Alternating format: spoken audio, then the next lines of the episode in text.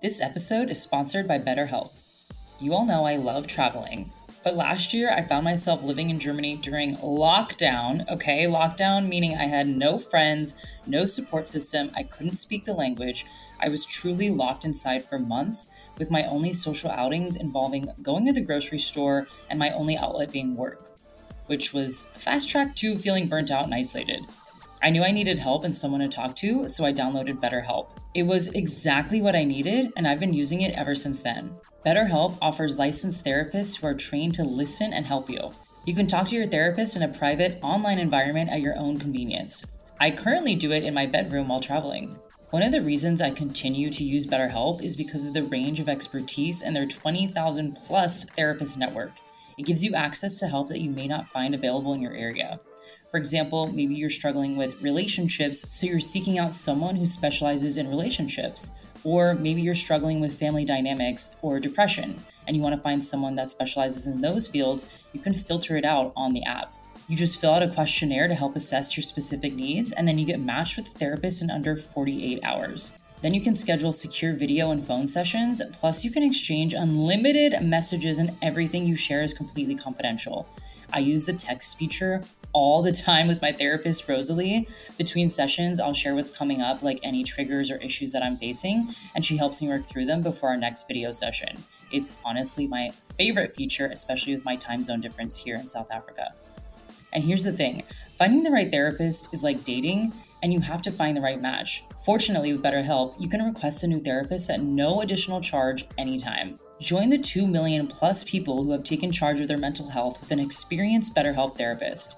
And guess what? You get a 10% discount off your first month of therapy. Just use my link betterhelp.com slash rife10.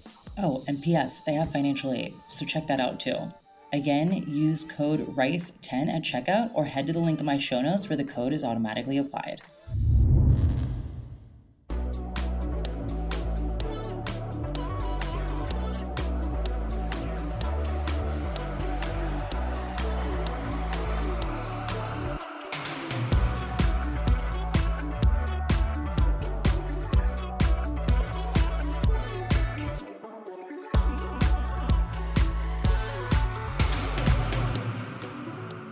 What's up, everybody? Welcome back to In My Non Expert Opinion. Wow, wow, wow. Today I have a dream guest on, actual dream guest.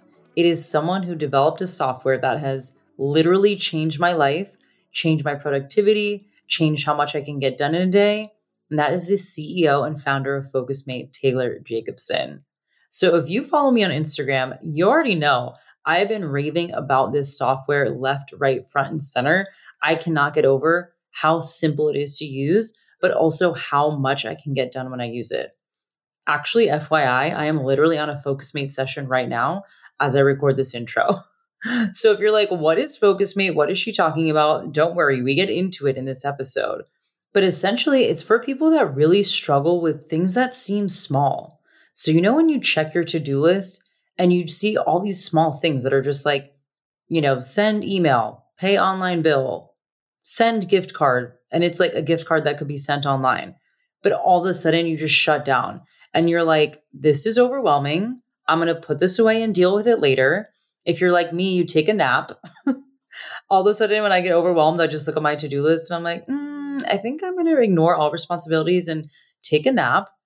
Or I decide that that's for another day and then that task somehow gets put to five weeks from now and then five months from now and then it never gets done. And it's literally like send gift. So i struggle with that. And i used to beat myself up. I'm like how can it be this hard? Sending an email takes five minutes. Sending a gift card online takes two seconds. And paying an online bill is literally just entering credit card information. If you're like me and you wait until the last minute when the pressure is on the timer's counting down the credit card company is sending a late payment notice, you're getting a final warning reminder, then you do the task. And you're often someone who probably identifies with getting tasks done in the last minute. You're one of those people that's like, I work best under pressure. I get things done the night before. I always pull through at the final hour. You're probably someone that used to write your essays due in college the night before, like I did, you know, turning things in right at the final minute online. Yeah, that is not random. A lot of us deal with that. So if you felt like that at all, you're probably someone who needs accountability to get tasks done. There's different driving factors for the way people get things done. You know, some people are motivated by words and praise. Some people are motivated by money. Some people are motivated by money losing it. I'm actually really motivated by loss aversion than I am gaining something. There's people that are motivated by accountability. There are so many ways that people get motivated, and accountability is one that you probably need if you felt like you related to anything that I was saying before. So, Focus Mate, you work with a body double. Now, a body double, you're like, are we in Hollywood? Like, do I need a body double? So, I've been studying a lot about ADHD and neurodivergent thinkers. I'm in a lot of communities with people like that. I had a coach like that. A lot of people in my family have ADHD. So, I've just been really fascinated by it because I I'm not going to lie, I thought it was like a trend that all of a sudden everyone had ADHD. And the more and more I studied it, I'm like, ah, I might have it as well. And so I've just been really interested in like, why does it take me so long to get tasks done? And why do I have trouble getting small tasks done, but not big ones? Like, I don't have trouble recording an hour long interview or prepping for it, but like writing the show notes or even looking at show notes and reviewing them if someone writes them for me, that gets pushed to the very last minute. So I was studying this and I learned about body doubles or accountability partners, which means that you need someone in front of you or next to you to create some natural pressure to complete a task. So again, this is especially helpful if you have ADHD or are neurodivergent. But if you're like, okay, wait, how do I just find a body double on a Tuesday at 2:35 in the afternoon? I can't just hit up my friend or whenever I do hit up my friends, they're busy or they cancel or we end up gossiping and it just doesn't work. Well, then you're going to love Focus Mate. So today I had the honor of sitting down with Taylor, who founded Focus Mate, and we discussed where this idea even came from.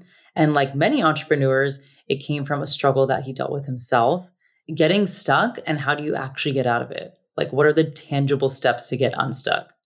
The importance of accountability and having that accountability, even when you don't speak to someone. So, if you're like, I don't get it, you're going to want to tune in because we talk about how Focus Mate works. You actually don't talk to your partner except at the beginning and end. We also talk about the pros and cons of working with a friend while working on your business and why it's important to set up structure if you are going to do some type of co working. We also get into the behavioral science and studies around accountability because I don't know about you, but accountability in some settings doesn't work, but in others it does. Like I know sometimes when I join courses or masterminds and they're like, we're doing an accountability post every Friday, like everyone update us. That never motivated me. I was like, I don't care. like I'll get to it next week or like hopefully I'll finish it by the end of the the course or the mastermind. But for some reason with Focus Mate, there's a lot of stuff that's built in, like timers and seeing the other person on the other side. And I'm like, this has to be different than the way the accountability works in some of the courses I'm in. So we actually talk about that science. We also talk a lot about entrepreneurship. I found Taylor's story fascinating because they're a lean company, they're smaller, but they have helped so many people. There's so many users on FocusMate, and it's very affordable. Right now, it's $5 a month be sure to check it out my show notes and grab it. Run, don't walk. But I got really curious like, how do you even build something like this when honestly, you could compare it to Zoom, right? It's it's a software where you see someone else and you meet with them and you could mute out. So I was wondering from an entrepreneurial perspective, how do you build something that seems to already exist? How do you innovate? How do you keep going? We talk about money, we talk about investments, we talk about getting support when you're building your business. So, this is definitely for you if you are a new business owner or someone that's just struggling to focus in your business or need a little bit of an entrepreneurial pep talk. This is one of my favorite conversations of 2022 because Taylor was just so honest and real and also just explained so much of the ins and outs of why FocusMate works. I cannot rave about this software enough. Like, honestly, if it shuts down for some reason, I'm going to have to figure out how to build it myself because I would die without it. I'm not kidding. I do everything on it. I told you I'm on a focus mate session right now. I have like 20 focus mates booked just from Monday to Wednesday, and it's how I get things done. So if you're like, okay, is it really that great? Check it out for yourself. You can actually book three sessions a week for free. Like on the free plan, you could just do three sessions a week. And if you want to do more, then upgrade for only $5. So instead of getting your pumpkin fall spice latte with extra whipped cream, venti, go invest in Focus Mate instead. Your to do list, your brain, and your nervous system will thank me later. And before we dive in, I just have a few very quick announcements. The first is that you all know there's a voice note feature now, right? So I want to hear from you. I want to hear about your entrepreneurial questions, travel, podcasting, money, dating. I don't know if you're like, wait, why is she talking about dating? I, I'm going to talk about dating and what I've experienced in the last few months. So, yeah, I want to hear from you. You can either drop a comment that you want me to comment on, like, Chelsea, I've seen this trend. What do you think? Or ask me a question. So, all you have to do is head to the link in my show notes and click the link that says leave a voice note, record your voice note, and I will actually stitch it into the podcast and answer. So, please, please, please leave them. I want to hear from you guys. I think it would be so much fun to get you all more incorporated into the podcast. And sometimes I might deliver non expert opinions, but sometimes they might be expert. So, send them over. And then finally, last but not least, one on one coaching. I only have spaces for two people until the end of the year. So if you are seeking that one on one, high level, high touch support, I highly encourage you to apply. You can head to the link in my show notes to learn more, or just DM me and we can chat on a discovery call, chat in the DMs, chat in email, whatever you want. But if you're like, yes, I either want to start a podcast or I have a podcast, but I don't know what the hell I'm doing. I don't know how to increase downloads. I'm bad at promotion. I don't really even know how to use this as a marketing tool. It just feels like a big project every week. Then we need to chat. You might need some one on one support. So head to the link in my show notes where you can learn more. And of course, you can always DM me at Chelsea Rife or email me info at chelsearife.com if you want to chat.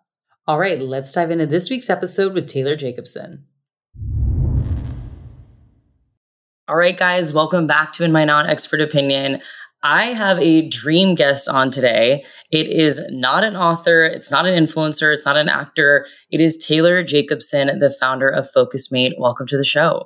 Thanks so much for having me. Taylor, I found Focus Mate because I was um, in a novel writing class and I had never written a novel before. And I was really uh, insecure about writing because I don't have a writing formal background.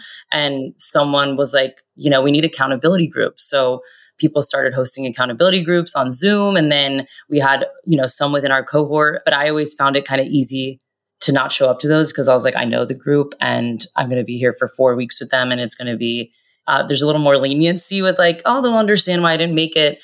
And someone in the group said, I've been using this software called Focus Mate and I've been getting a lot of writing done. And I was like, that sounds pretty cool. Let me check it out. And I didn't understand the concept at first because I was like, isn't this what we're all doing anyway as accountability groups? And I realized quickly there's something so different when you're working with a stranger on the other end and reporting back to them and having the, you know, kind of Pomodoro time frame to work with. And I started flying through my tasks and getting a lot of writing done. And then I started using it for work. And now I pretty much I've become a little codependent on it to the point where I gave my virtual assistant my password. I was like, you need to book Focus Mates if you want me to get anything done, or else I just can't do it. So, anyways, that is how I found it. But I want you to tell us where did the idea of Focus Mate even come from?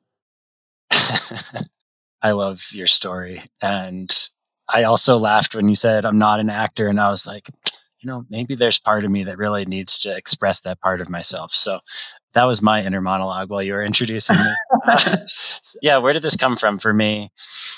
A couple places. One is I've struggled with focus my whole life, and I had a really tough phase I went through about 10 years ago. I started working remotely for the first time, and like overnight, I went from being a relatively high performer to like zero and losing my job. And I was really ashamed and demoralized. And that really started my journey more in earnest into like understanding like why I was so stuck and how to get myself unstuck. And I actually pivoted my career and I became an executive coach and just started working with people on their problems and all this. But fast forward, where did the idea really come from? I was talking to a friend who was also somebody that I was coaching, and he was really procrastinating and getting really stressed out about a project he had. And we were just like brainstorming on what to do to help him. And I think the truth is, I probably had this idea for a really long time, but I th- just thought it was so shameful to want that kind of hand holding, to want somebody to keep me company while I was working, that it basically never even rose to the level of my consciousness. Like it was there somewhere, but I was repressing it. And just having this conversation with my friend, his vulnerability really like activated me and just this part of me that wanted to help him and just felt like, you know, if there's ever a moment to share this crazy idea, this is it. And so, yeah, I just, I mean, I knew so much behavioral science from spending years as a coach and just nerding out on this stuff. So, yeah, I just was like, hey, do you want to get on a video call and, you know, da da da da da. We'll tell each other exactly what we're going to do. Then we'll just keep each other company and we'll check in on each other. And yeah, fortunately, you know, he was a close enough friend and desperate enough that he said yes, you know. And I guess maybe as you experience, like what we experienced that first time we worked that way was like, oh my God, this is crazy. This is so good. Yeah. And then from there, it was like, okay, I've been an entrepreneur in enough ways, enough times. Like I know a good idea from a mediocre idea from a bad idea because I've had a lot of the latter. and people need this, you know? So that was the seed. And lots of other ideas and possibilities grew from there that we've sort of built upon and still, we're really still just getting started. But yeah, that's the backstory. And for someone who doesn't know what it is, what's the most simplest way you would explain FocusMate? Yeah. So it's an accountability buddy whenever you want one. And the kind of accountability is a little different from what most people might think of. So the way it works is you get on a video call with a partner for either 30 minutes or 60 minutes. And you start the call by each sharing what you're going to work on during that time. And then you just get to work. You get down to work, each of you working on your own thing. You're not working together, you're just working on your own thing, but you're there keeping each other company and you can see them on your screen or off to the side on your phone, whatever. And you're just sitting there quietly getting stuff done. And at the end of either the 30 minutes or the 60 minutes, a bell goes off, which brings your attention back. And you check in with your partner and you say how it went and maybe celebrate a little. And then you say goodbye. Yeah, it's it sounds almost so simple that you're like, really? Like that's how it, simple it is? And I'm like, I cannot explain it. and we'll talk about this with behavioral science and body doubling and all that stuff. But there is something that just lights a fire under your ass to get the work done when you see someone on the other side and you look at the little timer and it's counting down and you're like, okay, I really got to get this shit done. So you, you talked about how you had some bad ideas and some good ones. And I know there's someone listening right now that is probably like, couldn't you just get on Zoom and text your friend and set a timer and just say, hey, let's co work and call it a day?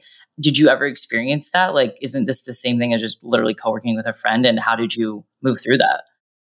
Yeah, so it is and it isn't, right? It is in that you could absolutely create that experience with a friend.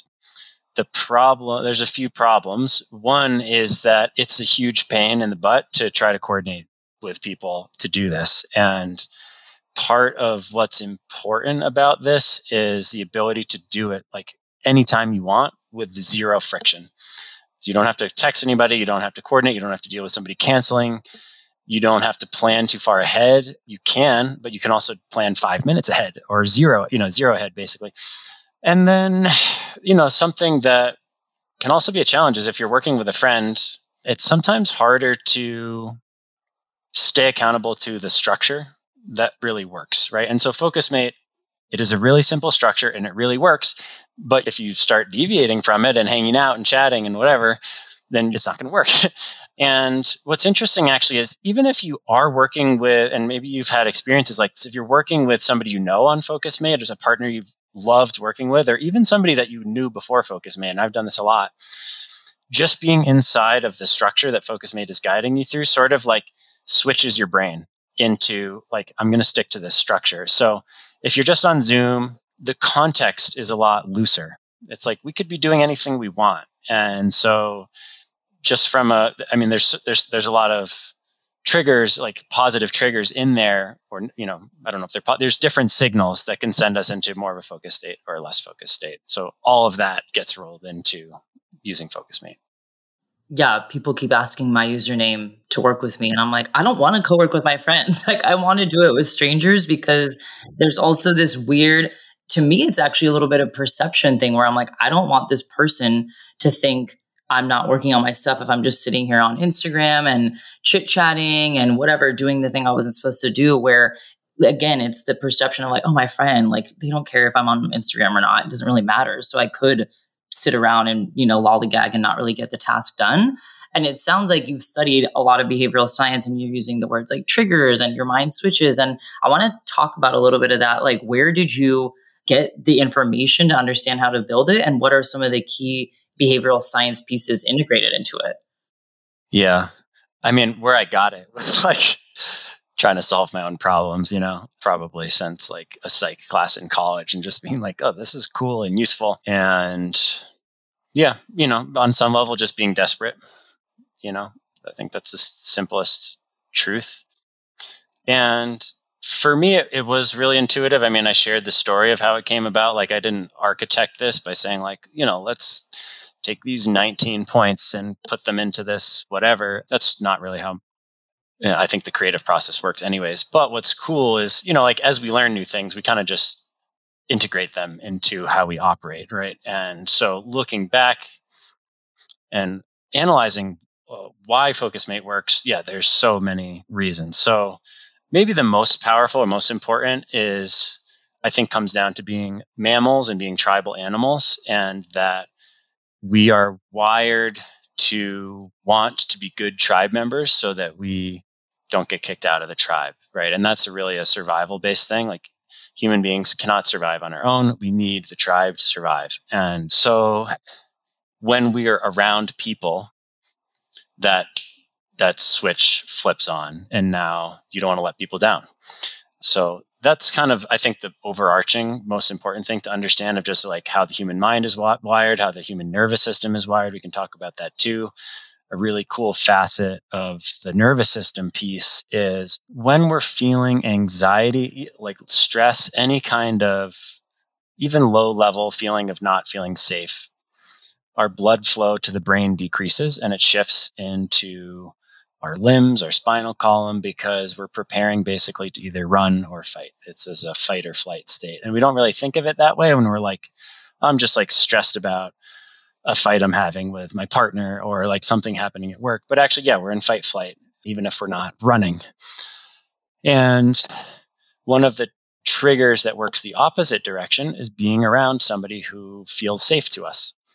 And I don't know if there's anything as powerful as that to help the nervous system to tell the body really that it is safe. And so when you get on a FocusMate session, really the first thing that happens is somebody smiling at you and greeting you. And there's just such a warm culture. You know, actually on another podcast recently, the host was saying like by noon every day, he's like smiled and laughed like 10 more times than he would have if he wasn't using FocusMate. And yeah, so that shifts the blood flow back into the brain and optimizes your body for focus and for, you know, creative tasks as opposed to survival tasks. So that's a really huge one.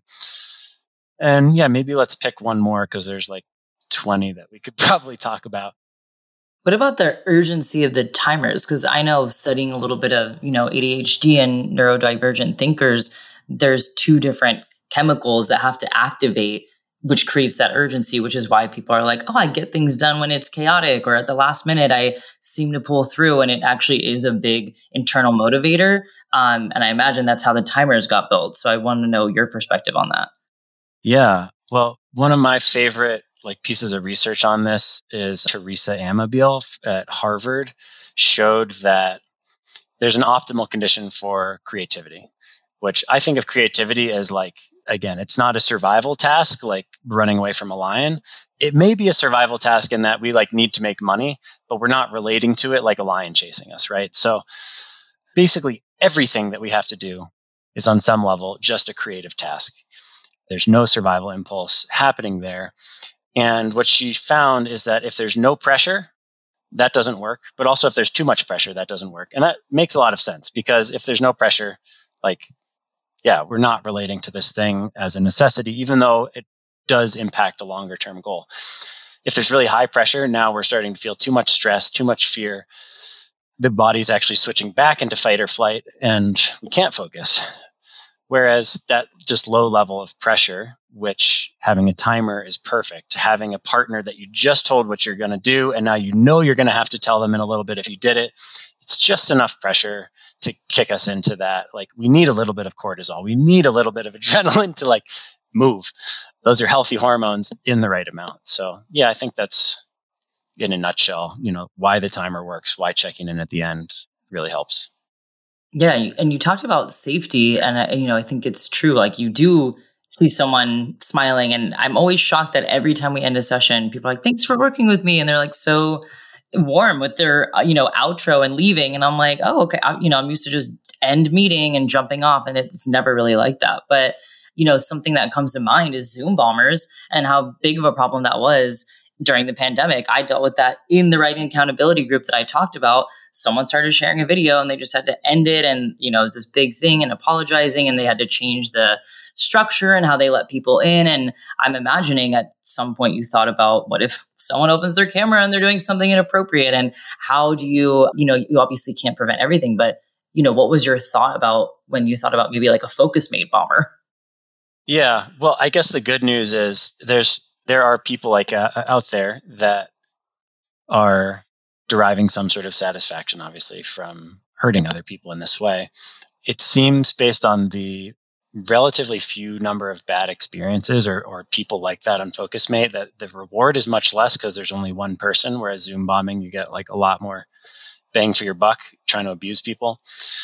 So we've got that going for us. But then, yeah, we've also just implemented a lot of safety tools to make it really easy for people obviously to just leave quickly if, if they feel uncomfortable to report and you know we have a zero tolerance policy for not only like harassment or you know sexual advances that sort of thing but also like even like being salesy at all zero tolerance because yeah that makes people feel unsafe too. It's a boundary violation. So yeah we're just extraordinarily strict zero tolerance lots and lots of tools in place. And then also yeah it just doesn't seem to be an environment where people that are trying to hurt others can get what they want. Yeah. Yeah that makes sense what about the video feature because i remember one of my first ones I turned my video off because I was just used to doing that in other settings. And then I checked back in the middle and my partner had jumped off and he's like, Hey, the point of me doing these is like to have the video on. I, I feel like this is a little counterintuitive. I'm going to leave the session. And I know I told a friend about it and she's like, I just feel weird leaving my video on. Like, I don't know this person. They're just watching me work. What kind of science or reasoning is there behind leaving video on? And why does, why do you think it motivates people to like actually work?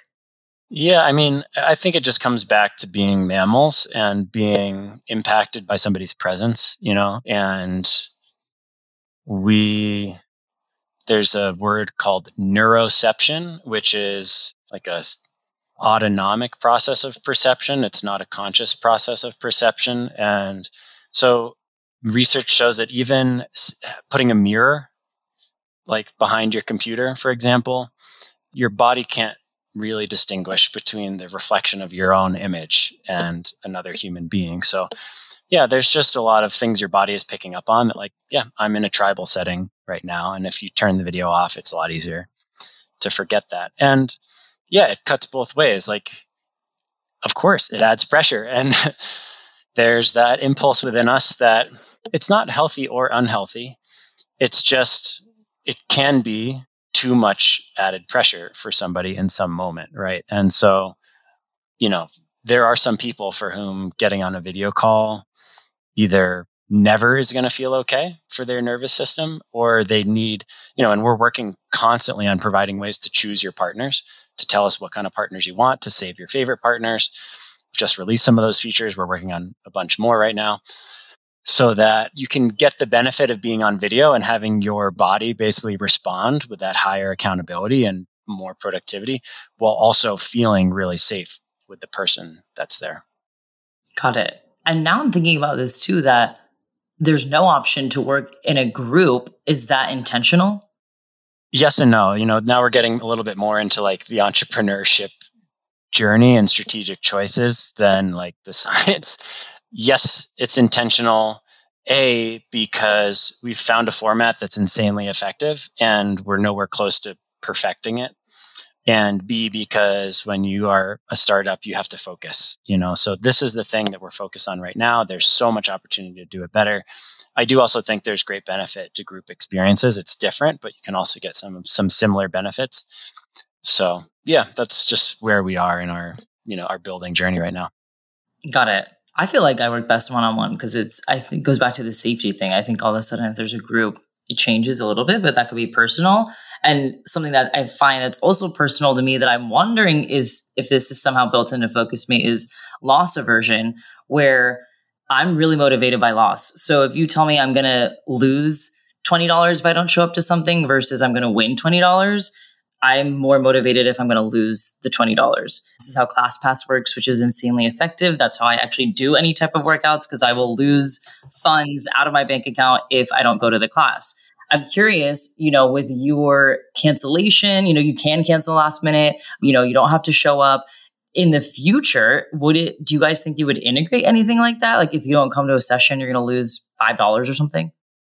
Totally. Yeah. Actually, we already have an integration with Beeminder, which really the entire purpose of Beeminder is to use this kind of loss aversion as motivation. So yeah, we already have a lot of people that have plugged it in into Beeminder and are doing that. But it's also a super popular request, like all sorts of different financial incentives. So yeah, stay tuned. Probably not, you know, probably not in the next year, but yeah, there's just so many cool things that can be added on.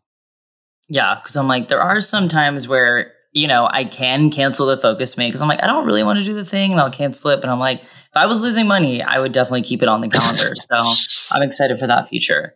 And I want to talk a little bit now about the entrepreneurial stuff. You know, when you you have a great idea and you're like, this works, I just tried it, and then you start building it. This is the part where people never connect the dots of like, yeah, I just thought I had a dream and I worked hard and then it, it just happened. And I'm like, what is literally the first step of this works? Now we need to do something with it. What was the very first thing you did? oh, man. Yeah. Well, I think there's an important piece of this story, which is I actually didn't do anything for six months after I had this idea. I didn't not do anything, but I didn't commit to building this company for six months. I started doing a bunch of things, and I'll come back to that. But for me, one of the hardest and most important lessons in my earlier entrepreneurial journey was having a good idea is really not enough. It has to be an idea that really resonates with what you feel like you're doing here on the planet, you know, your purpose or just something that lights you up because and, and you know, for somebody that can be I really want to provide for my family. And I don't need to feel a sense of purpose around the idea. I feel really confident this is a good idea and that it will fulfill my sense of purpose of providing for my family. So I don't want to make it seem like this is a one size fits all that you have to be mission driven and all that. But, you know, it's like Simon Sinek says you got to start with why. And I had actually started some businesses that were good ideas that I just quit because I got six months in and I was like, wow, I can't imagine doing this for another six months, let alone another five years. It's just not the right idea for me. So I was pretty gun shy when I had this idea and I just stewed for a while until I got to this point where I was like, I can't not do this. Like, I'm going to regret it if I don't do this. So that was a really important part of my starting process. That's less tactical, obviously, maybe than your question, but I think important for me. But yeah, more tactically, I, what did I do first? I created a Facebook group. I, I sort of had this idea like I, I wanted, I want to use lean startup methodology to validate this in the simplest way possible. And so I created a Facebook group. I came up with a name. I didn't have a name at the time, so I called this Facebook group Procrastination Blasters. and it was scary for me. I was like, this is a terrible name, but I don't want to wait around for a good name. So we're going to start with this bad name. And I went into other Facebook groups that were about freelancing or other people that I knew were likely to be working on their own and working at home in a similarly challenging environment. And I just posted you know, and I was really careful to check in with admins of groups to not be spammy. And I just said, Hey, me and a friend have been trying this thing. We're calling it virtual co working. Basically, we just get on video calls and we hold each other accountable and we keep each other company. You know, we're looking for some other people to like to do this with. Is anyone interested? If so, you know, I'm just going to put I might have even just said, you know, leave me some comments and let me know what you think, you know. And it, and then at some point it was like, okay, I'm getting 10 comments, 20 comments. Then I would send people a Google form and I would say, hey, can you answer some questions for me? You know, and in my mind, I knew that if they were willing to, A, share, I asked for their email address, you know, if they're willing to share some private information and if they're willing to take the time to tell me about their struggle with procrastination, to the like and think that this idea sounded to them like it was promising enough to take that 10 minutes or whatever that was a first step towards validating this is something that people actually want. And so this Facebook group just grew, you know, to like 20 people, 50 people, 100, couple hundred people. And people were just manually scheduling these appointments with each other through the Facebook group, right? And that's also actually really valuable validation because it shows that the value of the experience is so much that people are willing to do all these really inconvenient things actually in order to have that experience. So that those were kind of the f- initial data points of yep, people want this. And we actually didn't charge money for this for a couple years. We did do some pricing surveys early on because I think that's important, but yeah, those were some of the ways that we really needed to prove to ourselves like yeah, people actually will will do this. And where did you even learn that? To learn how to validate ideas and do market research. I mean, this is stuff I just learned in the last six months, and I've had my business for two years. Uh, I think a lot of people that listen to this podcast are similar to me, where they're like, fuck it, I'm doing it. We're just going to go and see what happens. But there's no actual business background or strategy. And that's what happens is then people overinvest in business coaches and then they're taking 25 courses on how to market, how to do social media, how to get your ideas out there then they feel like they're behind and then they give up. And I've seen this cycle over and over and over again. So I'm curious where you got that background. Yeah. Well, and I, mm-hmm. that's, I think it's so important to say all of what you just said because, yeah, like not everyone has. So I, I guess the first place I really learned this stuff, I did a nonprofit startup accelerator called the Startup Leadership Program. And that's where I got introduced to lean startup methodology. And it's actually pretty simple. I mean, I think some of the uh, nuances of it are great, but like the the 80-20 is like you need to sell something that people want.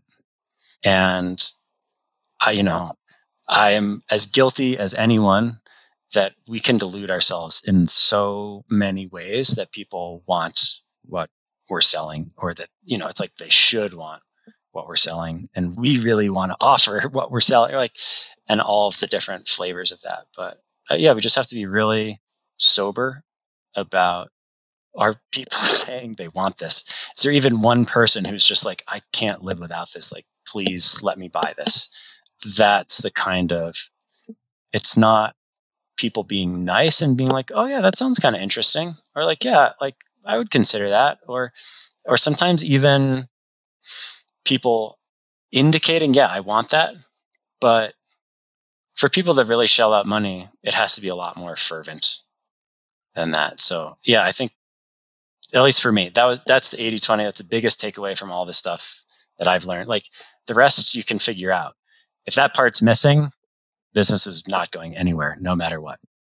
Did anyone at any point, including friends and family or people in these market research groups, tell you like, this is a horrible idea. Like, why would you put all your time and money towards this? Oh, yeah. Lots of people.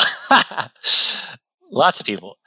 But the thing is, it doesn't matter if you find your target customer and they want it. It doesn't matter what anyone else says. Like, I don't want to buy lipstick. If you ask me, you know, to give you feedback about your lipstick business, I'll do my best to give input, but I cannot be the one to validate through my strong, emotional, visceral, like, yes, take my money. But somebody else will be like that if you find your target customer. So, yeah, there's definitely discernment that's required in that validation process. And there's a lot of really smart people, really experienced people, you know, lots of entrepreneurs and investors who are like, this doesn't make any sense to me. I would never use this. So, yeah, you know, it, I guess if the 80 20 is sell something that people really, really, really want, you know, maybe the next 80 20 beyond that is like, don't be delusional, but also make sure that you're testing with the right people. Something like that. Yeah. Yeah. I was going to ask if there's anyone, you know, a loved one that was really close to you that said something that made you almost want to throw in the towel and be like, maybe they're right. I think, uh, fortunately, not. My family was pretty supportive. They either got it or if they didn't get it, they weren't super resistant to it. But, you know, I was living in New York when I started this business and I had a really deep network of successful people, entrepreneurs and investors. And yeah, I mean, I had people just say, like, this is really stupid. Yeah. That's actually uh, something I've never talked about in this podcast is like zip code and location and how much proximity to different circles of people can elevate you. Do you think you would have had a different experience if you didn't live in New York? Oh, absolutely. Yeah. I mean, one of my, at least in my 20s, I thought a lot about that Jim Rohn rule of five that you're the average of the five people you spend the most time with. Like the thoughts we think and the beliefs we form and the habits we form and all these things are a function of our not just our you know inner workings but our environment and then that kind of becomes our inner workings and for me like I moved to New York, maybe I was 28 or something. And I was just getting to this point of like being really frustrated with myself and like, I need to step it up and I'm ready to step it up. And so New York for me was a place where I could sort of like, it was like outsourcing the step it up energy because I just was surrounded by all these A players. And there's a lot of downsides to that too. I mean, it's very ambition oriented, but I just needed to yeah, so there's the energy of the going for it that I got from New York, like just this sense of possibility. Like we don't care what you're doing as long as you're just chasing your dream. That to me is the energy of New York. And that was really healthy. And then yeah, I just met a ton of people with a ton of experience and that's that there's absolute massive legitimate value to that. And I was I mean, I, I can't tell you how you know, as an entrepreneur, you're literally stuck and confused every freaking moment of every day doing something you've never done before. and I can't tell you the number of times that I asked for advice on something where I was like, I think I have a handle on this, but let me just ask for advice. And I went a totally different direction. I was like, whoa, I never saw it that way. Like, oh my gosh. so, yeah, I think, you know, we have human beings, we walk around with a lot of shame that keeps us from getting help and thinking we should know, which is crazy. So yeah, it takes also, I think, a lot of humility to be a successful entrepreneur because you need to be willing to not know and then just go do whatever you need to do to know better than you know right now. Mm-hmm. I think it's helpful to hear this from you because this is kind of the same philosophy with starting a podcast is people are like, well, I'm not an expert yet. I don't have the background. I didn't go to journalism school or whatever the case is. So I can't start. But if you have that humility of like, I'm going to start, the first episode might suck. I might not know how to edit. I probably don't know how to interview that well. And then you just buy, you build a muscle and you get better and better the more you do it. And I'm curious, how long did it actually take you to build the muscle to be like, I'm not giving up on this. Focusmate is going to happen. Like, were there any points where you were just like, maybe we should, you know, dump Focusmate and try something else? well, first, I want to just double down on something you just said, which I, I really think is important for people to hear. Like, I really think that it is more valuable to have the humility to ask and the determination to get the right answer than to already know, to come into building a business knowing something. Definitely, you're bringing your whole life experience to bear. That's what you know, and that's incredibly invaluable and it's why your business is going to be different than every other business but yeah a lot of people don't start or give up because they feel like i just don't have the tools and so just like learning how to find answers i think is is maybe the most important thing. And as far as your other question you know did did i or we ever almost throw in the towel? No and a lot of that is because I really waited until I knew I needed to do it. Mm-hmm. It was like, I think about like drawing back a, a bowstring on a, on a bow to shoot an arrow, right? Where and maybe I shouldn't be choosing this metaphor because I don't know anything about archery, but you know, I remember being a kid and just being like, "Oh my god, this is so hard! Like I'm supposed to pull this back even more? Like no freaking way!" You know, and then I'd let it go, and it would get like two thirds of the way to the target, and it's like, what? And I think we do that all the time in our lives, where we are so we're so insecure about where we are, and we're so convinced that we need to get somewhere and be somebody or we legitimately are broke and like we're desperate to make money or like whatever is the thing the you know the thing that's driving us if it's too much of a fear-based motivation then as soon as that fear is gone like the motivation's gone not to mention it sucks to be motivated by fear all the time that's not healthy. So i guess my experience was like waiting and waiting and just pulling it back and back and back and back and and then you get to a point where you're not at 90% commitment, you're not at 95% commitment. You're like, yep, this is a yes. Clear, simple, full stop. That's it. So, yeah, I, have done so many things in my life from a maybe or like almost hell yes. And that's, you know, that's been my downfall. So, yeah, that's uh, served me really well. And I've literally never wavered. And I guess, you know, that's my best assessment of that is why. It's like when you're really clear. It doesn't mean that our desires don't change. Doesn't mean that I'll always want to do this business. But I think that is a, a real that's been for me a really helpful facet of when you come up against a challenge and you're just like, "Oh my god, like this is too hard." You're not doing the one foot out the door like, "Should I quit right now?" You're just like, "Yeah, this is hard. Darn. I wish this weren't so hard, but all right, here we go." Yeah, Yeah. I think it's like when an exit plan isn't even really on the table, you know that we're not wavering from this. And I think this is important to call out because the way the entrepreneurship dream is sold is that it's so much fun all the time. You're living your passion every day. You work two hours a day. You work in a, you know, on a beach, on a, in a cafe, and you're never struggling when in reality it's like you said i'm doing something every day i don't know how to do. I'm asking people like what the fuck does this mean? I don't understand how we're still on the same project eight months later and it's constantly like that. And i think that's again the, the side we see on instagram doesn't really show that. So i think it's important to hear that from both of us. Like there's a lot of days where i'm like this actually sucks and i don't want to do any of this but my thought isn't let me stop doing this and go back to a corporate job. It's like I will figure it out even if it takes 6 months to a year. I even call, I internally called this year. I haven't said this on the podcast at all my NBA rebuild year where I was like I'm rebuilding the team, rebuilding the structures like you know when you, the team kind of sucks that year and you're like we're coming back next year to win a championship even though I haven't had a shitty year. It's internally there's a lot of things going on in the back end and I think that's important to know that that kind of feels like it all the time. Like you're constantly restructuring and optimizing and auditing. Have you ever gotten to a place where you're like, okay, we're good. We don't have to actually do a lot. Like we're cruising now. I just love what you just shared. And it reminds me of Mark Manson wrote this thing that we have to choose our shit sandwich. It's like anywhere, any which way you turn, you know, life is going to deal us some major challenges, but we can choose, you know, which shit sandwich we want to eat. So, have we ever got to a point of cruising?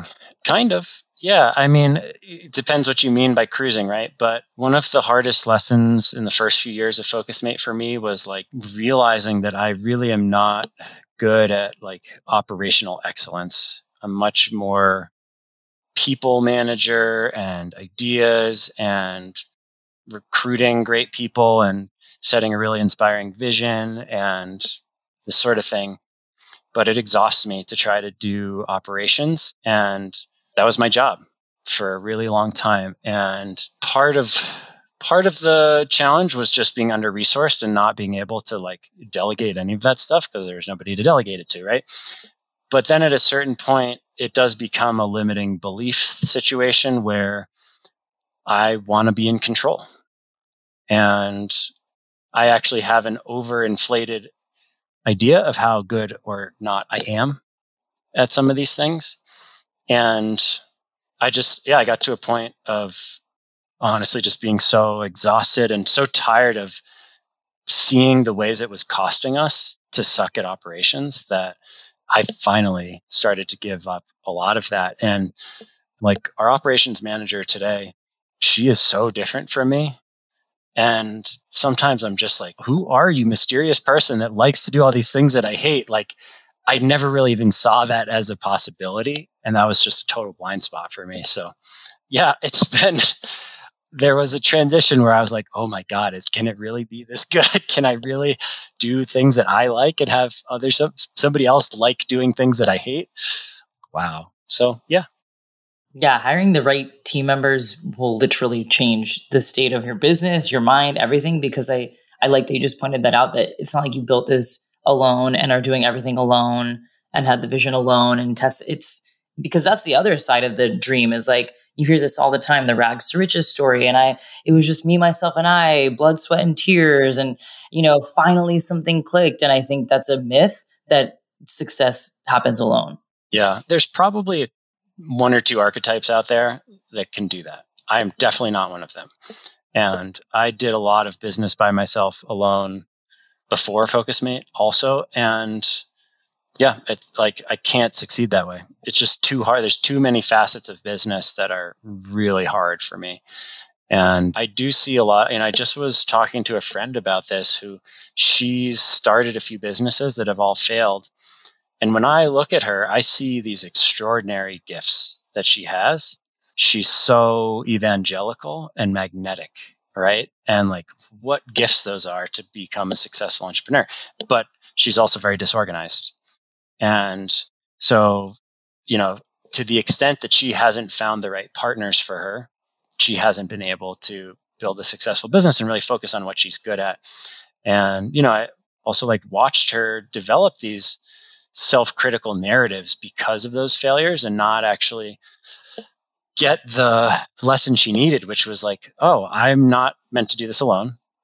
Here's the things i'm really good at and i need to wait basically. I need to wait until i find the right partner or partners you know because even between two people you know with our business it was me and then it was me and my co-founder and the two of us also had some major major gaps for a long time. So yeah i think i would love for everyone, all of us to be a lot more gentle with ourselves about the times we failed and, and look at it through that lens of like, gosh, what really lights me up? What am I really, really good at? And if I could just have it exactly my way and get the support I needed and get the partners I needed, like who would they be? What would they be doing? And just be really clear about that and go and make it happen.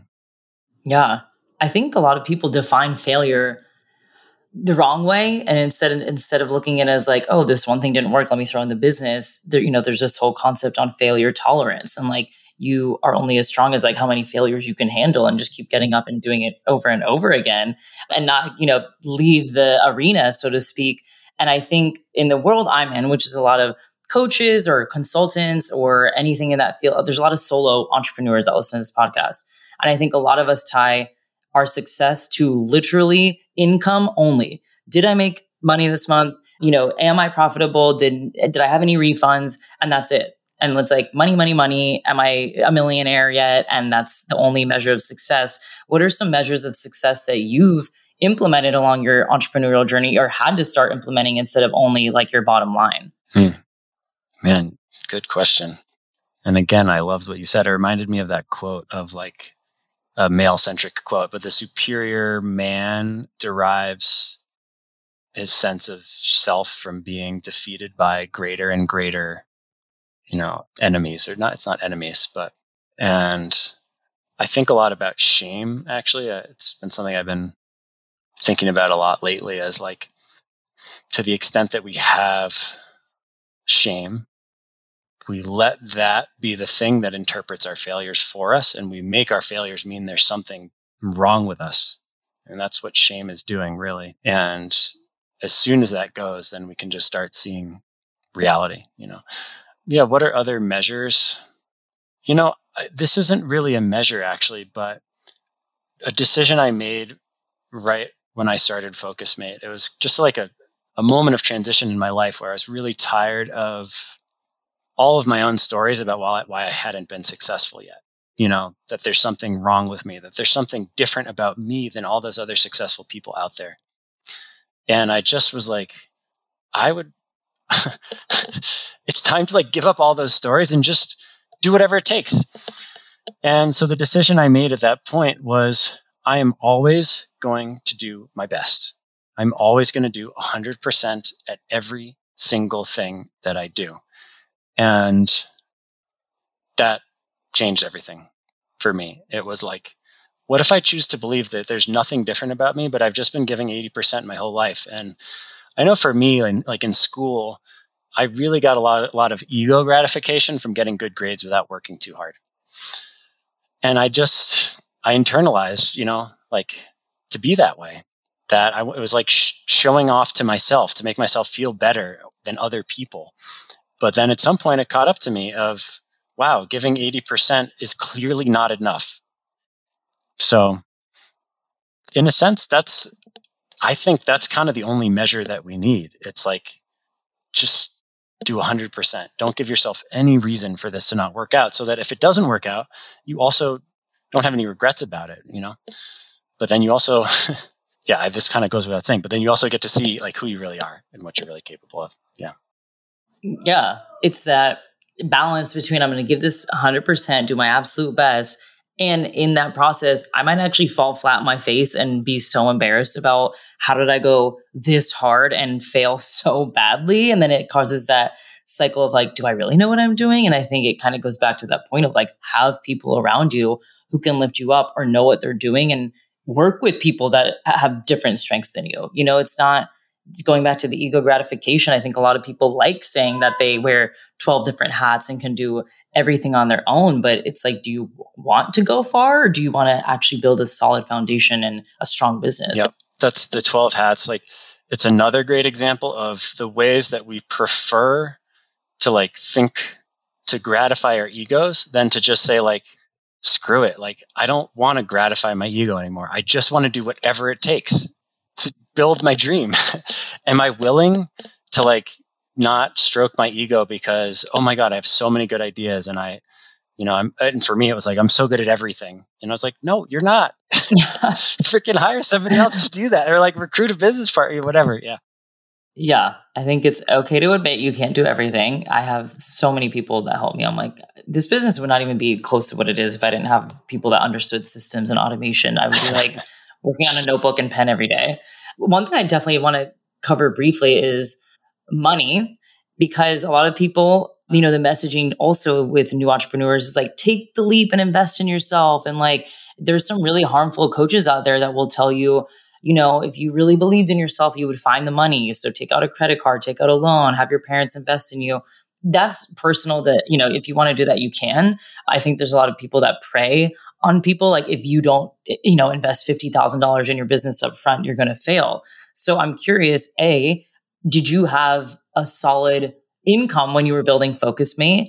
And if not, how did you navigate because a lot of times we start moving faster because of money like we're running out of money i need to get this shit out there i just want to know a little bit about the entrepreneurship journey with finances and then like funding the Focus FocusMate idea yeah oh, another just such a juicy topic yeah so the backdrop for this is when i was a coach I was just trying to pay my rent living in New York and I was struggling so much. And then I got into a relationship and my partner lost her job and I spent all my savings. And like, I was just in such a fear state.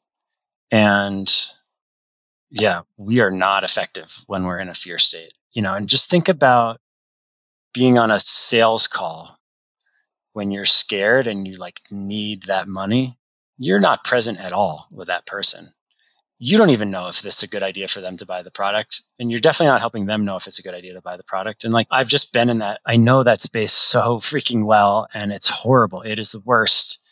And the big shift happened for me when I was still coaching, but I found this company that I could like plug into as a facilitator.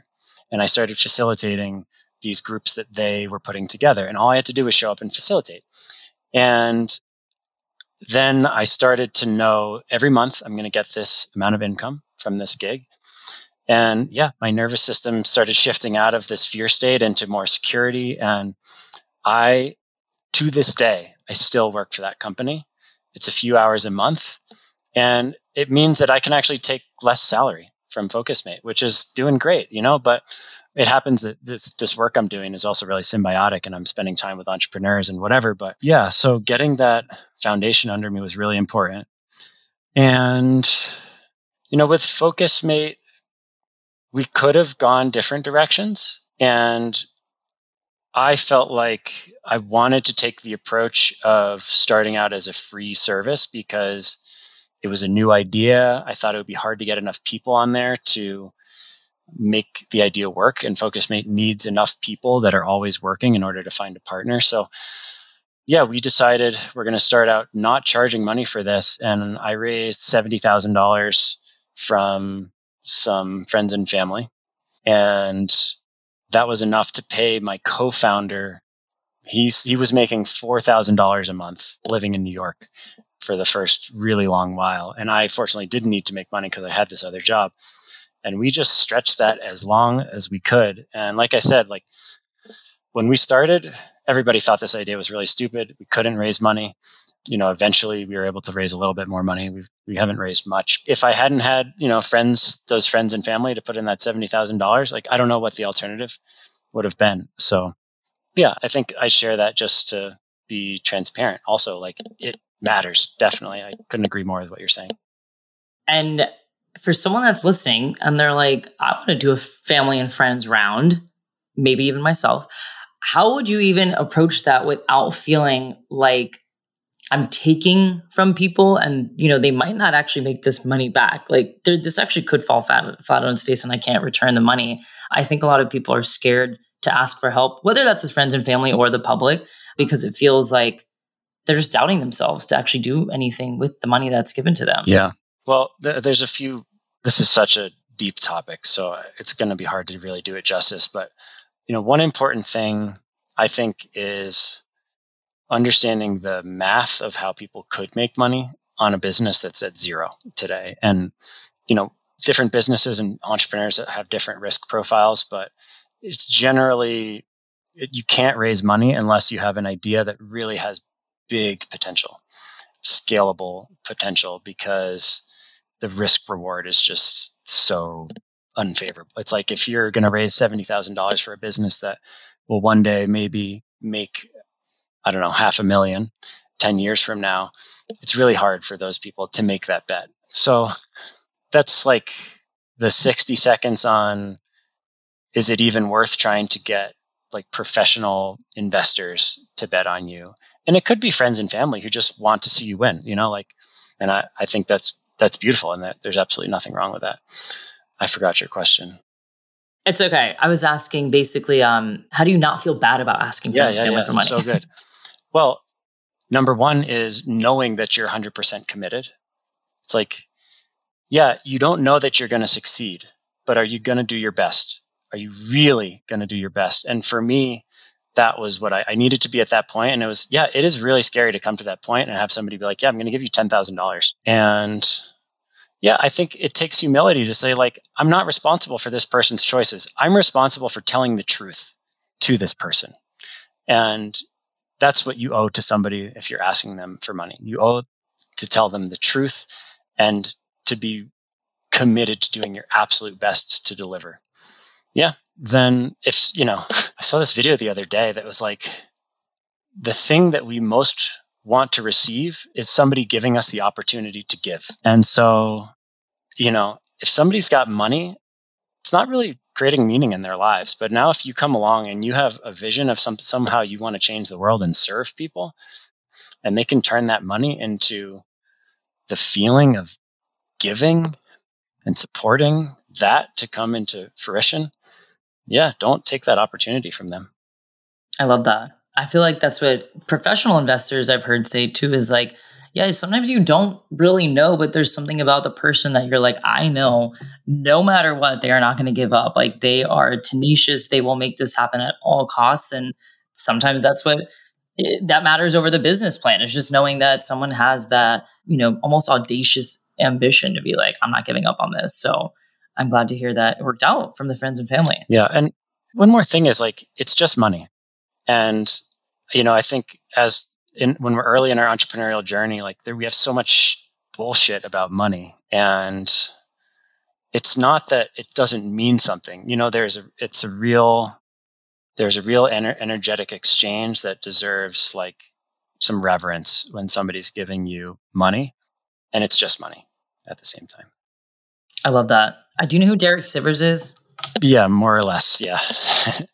he he built an incredible company and sold it and gave all the money to charity. But I read one of his books and one of my favorite quotes from it was just like act like you don't need the money because people can sense when you are desperate. We kind of talking about this being on a sales call and being desperate and people wanting to invest in you. Like, of course, when you go to investors, you need the money, but there's this air of like, I'm good and neutral and grounded. And so I'm not coming from this desperate place of like, save me, you know, type of thing. And I love that. Yeah. Quote. Well, and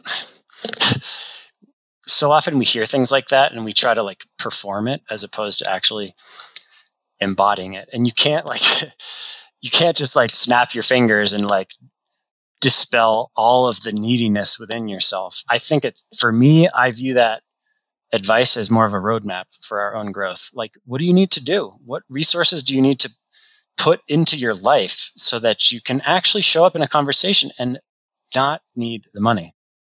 And maybe that is getting a part time job. I think there's a lot of shame that people are like, I don't want to work while I'm also building this business. I know a girl right now who she just got a part time job that has nothing to do with her business. And she's like, it's actually helping me because I have the nervous system regulation of this income. And now I'm not I'm using two different parts of my brain, and the, but they're still really symbiotic and helping each other. And she's like, "This is actually the best decision I've made in a really long time." And I think we need to get off this, you know, pedestal of like you can't take any other source of income to help fund your dream, especially if it's a part-time job or a gig that might not even have to do with your business. Yeah, I love that story, and I I think the nervous system lens is a really good one because we can get so heady about some of these things and it can be a lot simpler if we just say, you know what? My body needs to feel safe. When I feel really safe, then I show up in my power, right? So if we look at it through that lens, we can just say, okay, what would have me feel really safe, really secure? Like, okay, part time job. Like, that's, I love that story. So, yeah. Love that. Well, I just have two more questions. And one of them is that we've been talking a lot about the you know struggles and the you know hardships and failures that we've had to face but what are some of your favorite or best memories or wins from starting focus focusmate well i already told you one which was hiring an operations manager which literally for months i just was like i can't i can't believe this is real. So yeah that that's been a big one on my own journey and just learning how to trust and delegate and yeah honestly like not come from such such a scared and controlling place myself. It's been a big you know i've been at this six years. That's really been the last year for me that journey. So that's really present for me right now. Hmm. I mean this is almost an everyday thing but the stories that we hear from people are i mean they they make me cry on a regular basis. You know, one woman saying, I got into Juilliard because of Focusmate. You know, I had somebody to hold me accountable to just practice for my auditions. One guy, a Kashmiri guy who had to leave his home because of war and he was, I guess, studying in a university there and he had to switch to just studying on YouTube and he just said, like, I couldn't be continuing to study without, you know, I'm like living away from home, can't afford to go to another university or it's shut, maybe it was shut down. And like Focusmate is just like there for me. So yeah, th- that's, that's pretty special. And, you know, maybe just one more is like, I still remember the moment when we had a thousand customers. And I just thought like, this is crazy. I, there are a thousand people that I don't know, you know, and that's a lot of people. And at that point, our business was tiny, you know, and still, we're still a small business, but you know, I spent so long fantasizing about having a business that could make money overnight and blah, blah, blah, and just toiling and struggling and being like, there's something wrong with me and I'll never get there. And, but I just learned a ton and ton and a ton and then had the right idea and waited for the right people and just chipped away and then it was like holy crap like this is this is happening so yeah that was really special i love that i love that And my last question is this podcast is called In My Non Expert Opinion. So, what is something that you're not an expert in that you wish that you were? There's a part of me that's really ready to get into like performing arts, music, acting, singing, all of that. So, I'll go with that. Yeah. Love that. Well, is Focusmate an app? Someone actually just asked me that, or is it just a web a website? It's just a website. You can access it on your phone, which lots of people do, but there's okay. no app. Yeah. Okay, so everyone go run, do not walk, get Focusmate. And what's something that's coming up that you guys are looking forward to? A bunch of new features that help you choose who you want to work with, just making it really easy to find the people that you love and make you feel good and help you have more fun getting stuff done. Amazing. Was there anything else you want to share? Where to find you, where to find Focusmate, pick yourself out? Yes, absolutely. We would love for all of y'all to come join us. Our website's focusmate.com. And yeah, I'm on Instagram the most these days. I don't know how do people find people on Instagram. My handle is Taylor E. Jacobson. but um, yeah, love to connect with anyone. Amazing. Well, thank you so much, Taylor. This has been an incredible conversation. I know it's going to help so many people. And I know Focus Focusmate, again, guys, this has changed my life. So I'm really appreciative of your time. Yeah. Thanks so much for having me, Chelsea. This is great. Well, I hope you had a notebook and pen and took a million notes. And if not, go back and try and do that because even listening to it again myself, I'm like, jaw on the floor. What did I just hear? This is incredible. I'm not lazy. I'm not bad at focusing. I don't have a shitty attention span. Okay, maybe I do. But there's actually just different ways that I'm motivated that maybe other people aren't, and that's okay. So if you're like me and you need accountability and you need someone with you to do a task, you need to check out Focusmate. So go to the link in my show notes and give it a shot. You can do three free sessions a week. I mean, that's insane. I think that's very generous of them. Or break your bank and pay $5 a month. I know it's a lot of money, $5 a month for the most incredible, life changing, transformative, iconic, never been done before software on earth. But I hope you can find the budget because it is incredible. I'm not kidding. I'm on a Focusmate still to do this outro. That's how much I depend on it. I pretty much use it for everything now. I have Focusmates like back to back on my calendar whenever I need to get anything done. And also, you can use it for stuff just like cleaning, doing laundry. Maybe you're working on like creating a writing ritual, writing a novel. It doesn't always have to be work related. So check it out. Let me know what you think. Are you as obsessed as I am? I hope you are. And then we can start like a Focusmate fan club because I really think I'm their number one fan. And I hope they never go away. And one final announcement leave your voice note for the podcast. I want to hear from you guys. I mean, I've been doing this podcast for five freaking years. And do you know how much I have to hear myself talk? I'm done. I don't want to hear myself talk anymore. I want to hear from you. So head to the link in my show notes, leave your voice note, and I will stitch it into whatever podcast is next and add a segment where I will either rant, or do a stream of consciousness or answer a question, whatever type of voice note you leave, I'll add my non expert or expert opinion. I think it's a really fun way to get you all involved with the podcast. As always, thank you so much for listening, and I'll see you next week.